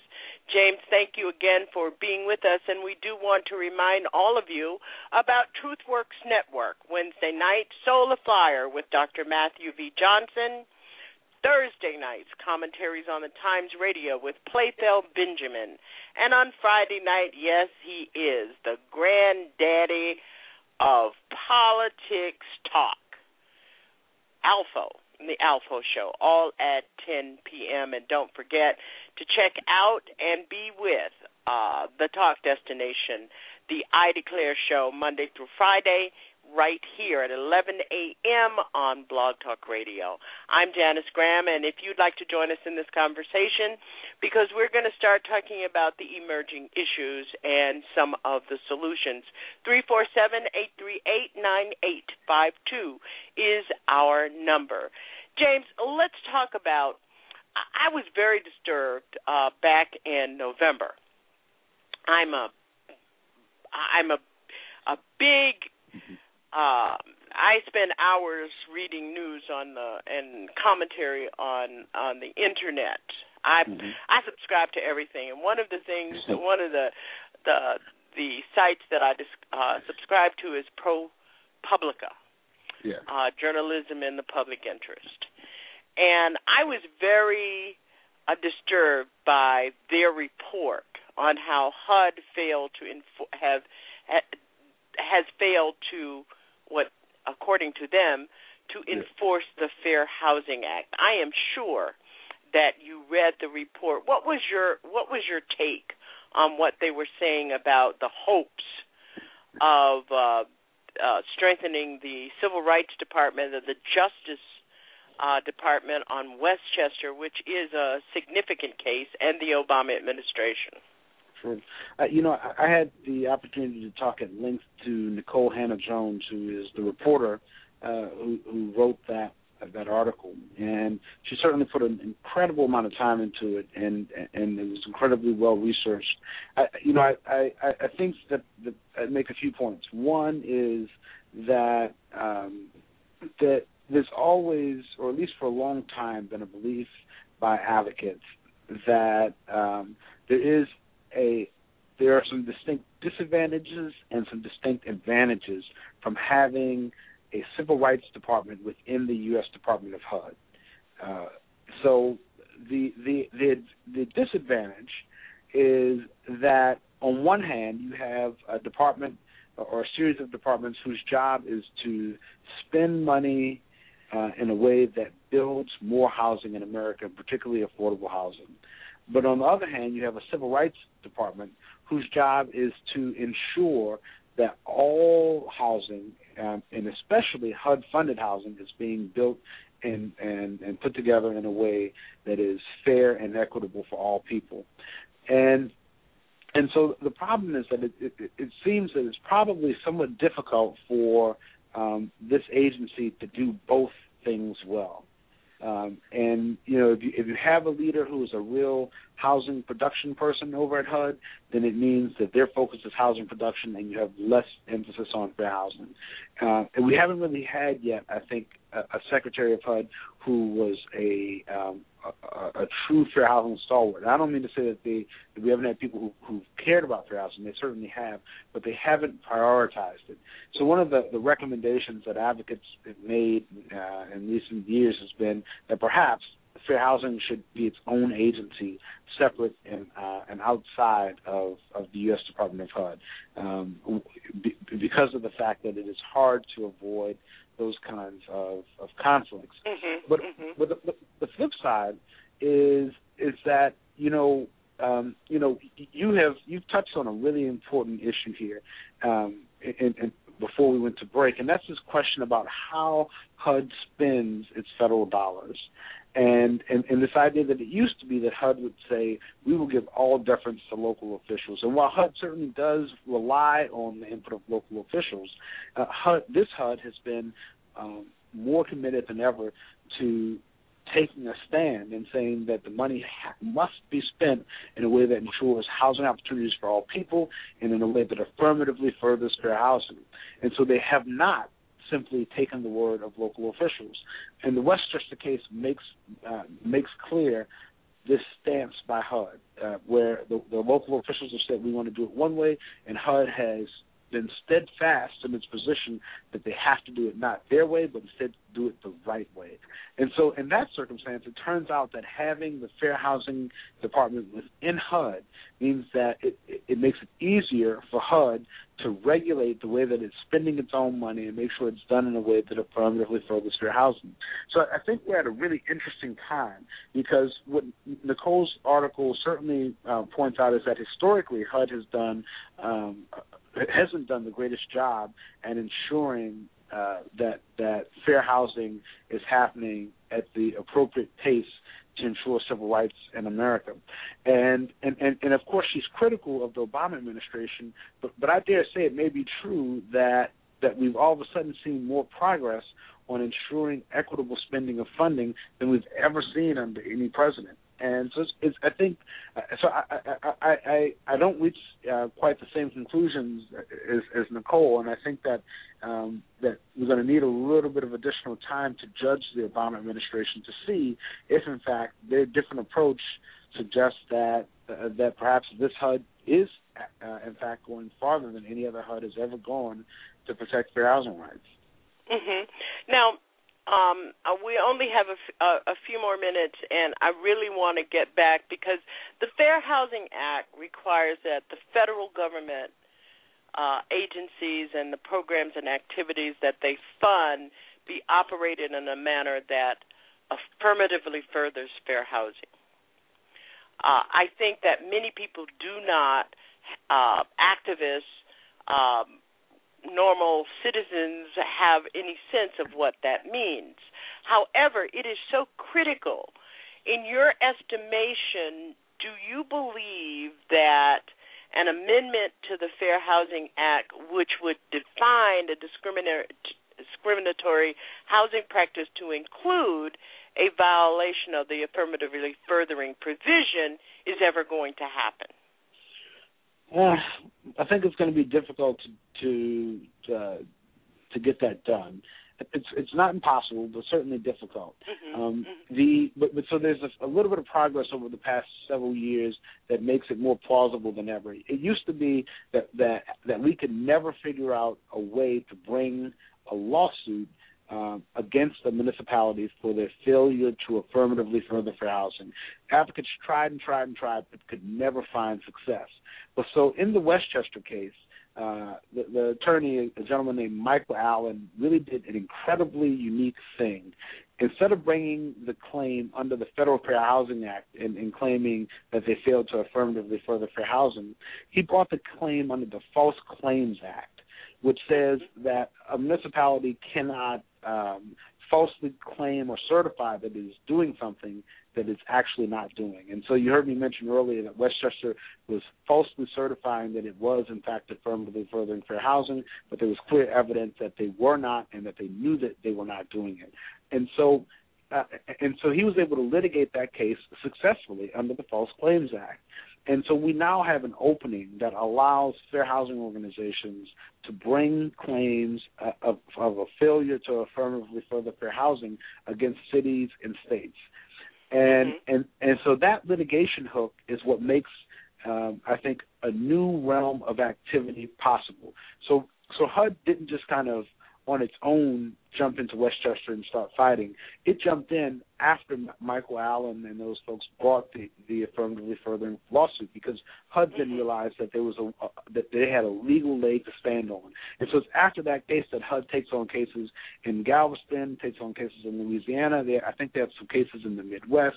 Oh. They had at least ten or fifteen cases, and and what I've heard is that there are more cases in the pipeline um, dealing with this affirmatively furthering issue. And so now that there's a, reg, a, litigation hook, I, I do think that, that it's possible that Congress would consider um, uh, strengthening the Fair Housing Act. Look, there are so many things, not just in fair housing, but across the board in civil rights that need to happen federally. That um, the, one of the most important messages that your listeners can hear, in my opinion, is that these midterm elections coming up uh, in uh, in the next uh, uh, year and a half are incredibly important, and how and whether or not Democrats are able to retake uh, uh, the House of Representatives, and then also whether or not we can get a stronger majority in the Senate is going to be decisive as to whether or not we can get these kinds of changes. Because quite frankly, if that can happen, then it's completely plausible that you get a new Fair Housing Act that protects uh, people from discrimination based on their sexual orientation, based on their source of income, based on their transgendered status, and also um, um, makes it illegal to fail to affirmatively further fair housing. But I tell you what, if we if the if black voters don't turn out uh, in the midterm election, which is of course exactly what happened in 2010, then then our problems are going to be incredibly um, they, they're just going to grow. It's going to get worse and worse and more and more difficult to get anything done. Uh, elections have serious consequences, and we can ensure through strong turnout in the midterm elections that, that this next set of elections has uh, good consequences for communities of color. Well, we certainly thank you, James Perry, for the work that you do, for the voice that you lend nationally uh, to these issues.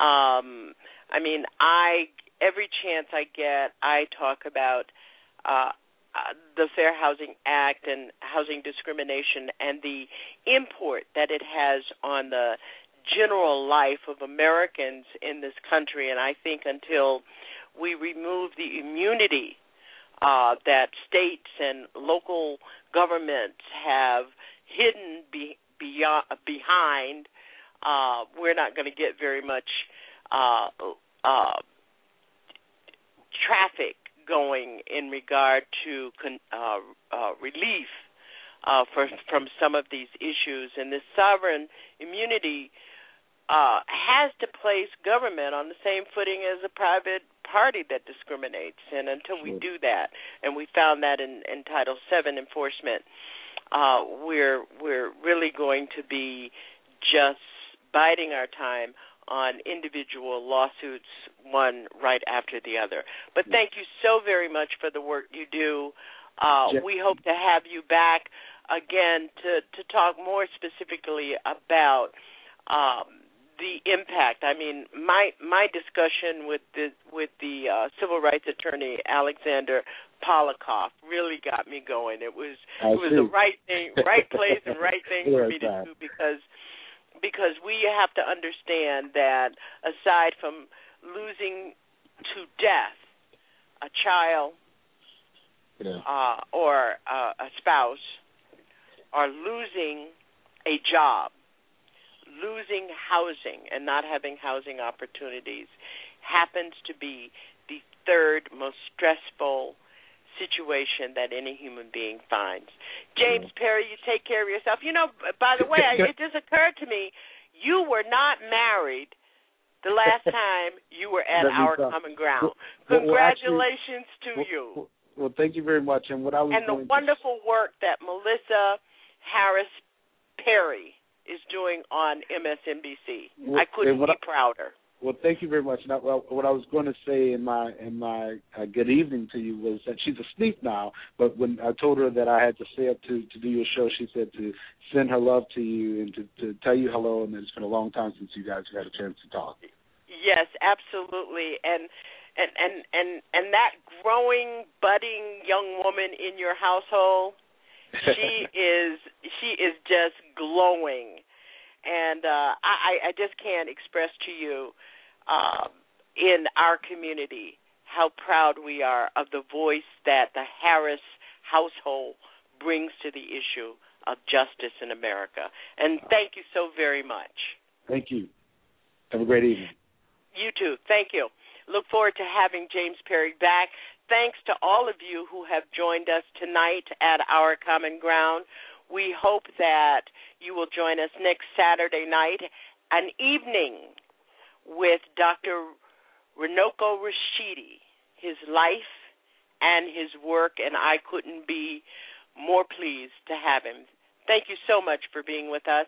I'm Janice Graham, and I'll be listening for you.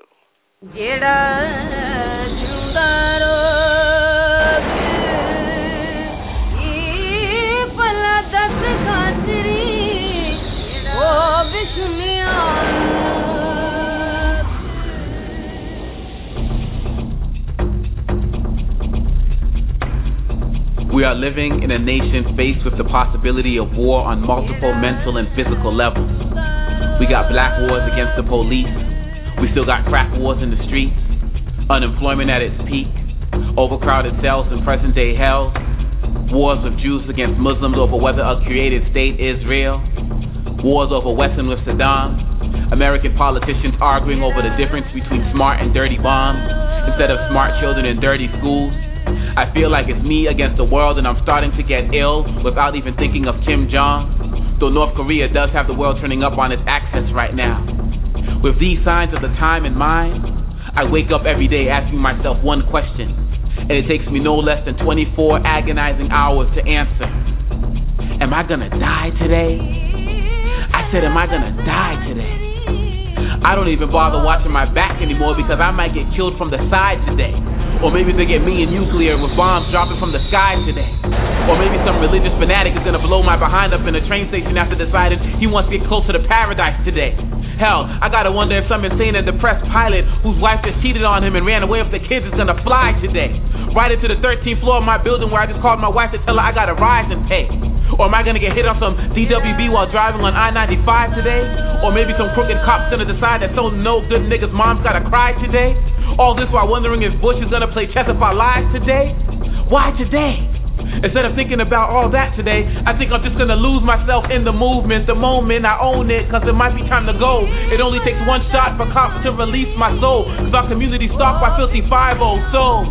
So I decided that I'm gonna fight today, cause there's always just enough time left to be right today. Thank you for joining us on Our Common Ground as we transfer truth to power, one broadcast at a time. I'm Janice Graham.